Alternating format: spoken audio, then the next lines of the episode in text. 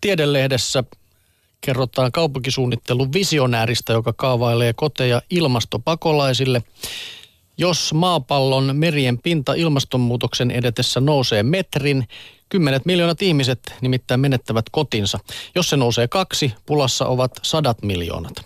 Maailman saari- ja rantavaltiot miettivät, miten suojella kaupunkeja ja viljelymaita padoilla ja pengermillä. Tulevaisuuden kaupunkisuunnitteluun erikoistunut belgialaisarkkitehti Vincent Bo pitää ratkaisuja riittämättöminä. Todellinen sopeutuminen muuttuviin oloihin edellyttää rohkeita innovaatioita. Hänen mielestään ihmiskunnan pitää tähytä sinne, missä vapaata tilaa on, eli merelle. Kaije Bo on tarttunut toimeen ja hahmotellut ilmastopakolaisille kelluvia kaupunkeja. Lilipädit eli lumpeet, joihin suunnittelija sai inspiraation Amazoniassa kasvavan jättiläislumpeen lehdestä, vastaavat paitsi merenpinnan nousun myös kestävän kehityksen haasteisiin. Ne ovat täysin päästöttömiä ekopoleja.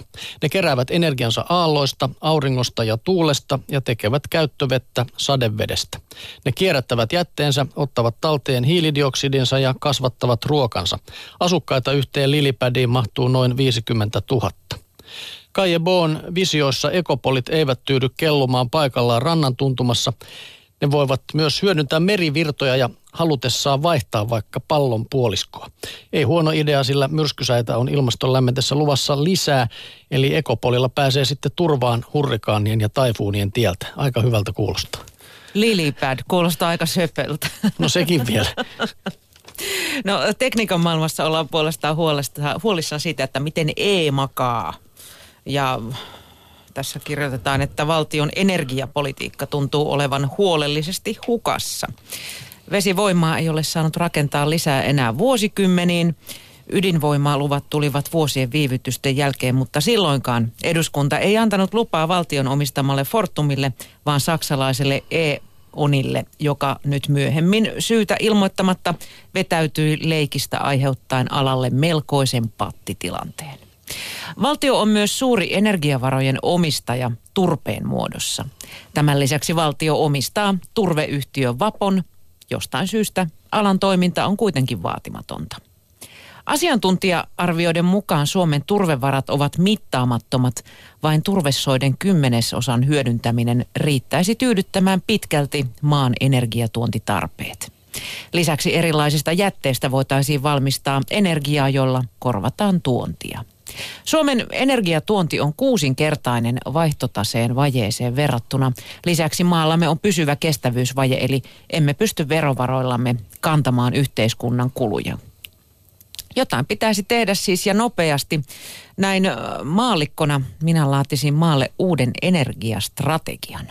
Siinä toteaisin aluksi, että yksikään yritys ei saa lähteä maasta kilpailijamaalta kalliimman energian vuoksi. Lisäksi toteaisin, että Suomeen kannattaa tuoda vain se energia, jota ei missään kilpailukykyisessä muodossa pystytä täällä tuottamaan. Käytännössä strategia tarkoittaa siis sitä, että perussähkö tuotetaan vesi, ydin ja myös tuulivoimalla. Täydentävän lämmön ja sähkön yhteistuotanto, jota tarvitaan etenkin kaukolämmityksen tarpeisiin, tuotetaan turpeen ja roskapuun yhdistelmällä. Lisäksi kaikki tarkoitukseen soveltuvat jätejakeet poltetaan lämmöntuotantokattiloissa. Vain pieni osa palamatonta jätettä viedään kaatopaikalle. Suuri osa liikenteen vaatimasta polttoaineesta tuotetaan kotimaisesta puusta ja biojätteestä. Voisimme siis voimakkaasti rajoittaa hiilen tuontia, rajata sähkön tuontia huippujen tasaamiseen ja minimoida öljytuotteiden tuontia välttämättömään. Kauppa- ja vaihtotaseet korjautuisivat, kotimaista työtä ja energiaa saataisiin lisää ja huoltovarmuus paranisi. Suunnitelma on vapaasti käytettävissä. Tuohan oli mun strategia. Oli, mä just ajattelin kysyä, että oliko, kuulostiko tutulta, että näinkö sinäkin tämä asia järjestäisi? Varmasti. Siinä puhuttiin turvesoista ainakin ja sitten Suomen luontolehdessä lähes kehotetaan painumaan suolle, mutta ystävän kanssa. Nimittäin teemansa mukaisesti tässä annetaan sellainen lahjavinkki kaverille, että hänet viedään metsäretkelle, linturetkelle, kansallispuistoretkelle, kääpäretkelle, lumijälkiretkelle tai puulajiretkelle. Ja saa myös valita jonkun muun retkiteema, jos keksi. Ja sitten tässä on ohjeet, kuinka pakataan mukaan hyvät eväät, istuunalustat ja rentoa mieltä.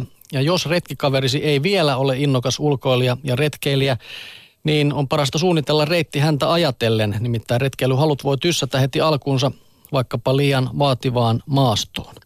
Jos sinulla on jokin erityistaito, kuten lintujen, lumijälkien tai kääpien tunnistus, voit loistaa ystäväsi silmissä tai ehkä myöskin kyllästyttää. Hänet tuli heti mieleen, jos kääpiä esittelee sen retken ajan. Niin No juu, mutta kuitenkin ehkä näinkin. Jos erityistaitoja ei taas löydy, voi sitten muka, mukaan napata luontooppaan ja etsiä niistä vastauksia. Pelkkä kuusen juurella istuskelukin on hyvä vaihtoehto. Mieli lepää, kiireet unohtuvat ja verenpaine sekä stressitaso laskevat. Ja samalla voi kuunnella metsän ääniä ja haistella sen tuoksuja. Metsä tutkitusti vaikuttaa ihmisen henkiseen hyvinvointiin, joten metsäretkilahja ei ole mikään turhake, vaan suoranainen hyödyke. Jos retkellä on mahdollista olla yön yli, yöpymisen voi järjestää vaikkapa jossakin maamme sadoista autiotuvista tai yölaavulla tähtitaivasta ihallen voi olla huomattavasti toimivampi lahja kuin esimerkiksi leipäkone. Jos retkeajankohtana on paljon lunta ja lämpötila plussalla, suojalumesta voi rakentaa yhdessä vaikkapa lumiukon ja ohjeis, oheislahjaksi antaa hiiliä, porkkanan, kaulaliinan ja pipon. Se onkin yllätys, kun ensin avataan se lahja, mistä löytyy hiiliä ja porkkana, että mitäs tässä tapahtuu. Käytetytkin asusteet käyvät, koska ne tulevat sitten lumiukolle tai akalle ja sitten vaan yhdessä lumipalloja pyörittelemään. Tähän heti sanon perään, että jos tämä joku tuttu niin kuulin, niin älkää mulle tämmöistä lahjaa antako ainakaan. En mä, halua yötä laavussa Mä enää sulle tässä kääpäretket tulee. Ajattelen, että mennään istumaan muurahaispesään ja tuijotetaan kääpiä siinä lähinnäreessä sitten. Niin tota, epäilemättä elämyksellistä, mutta tota... Kyllä ne munkin retkeilyt ja telttailut on, sanoisin, että jo tehty. Samaa mieltä.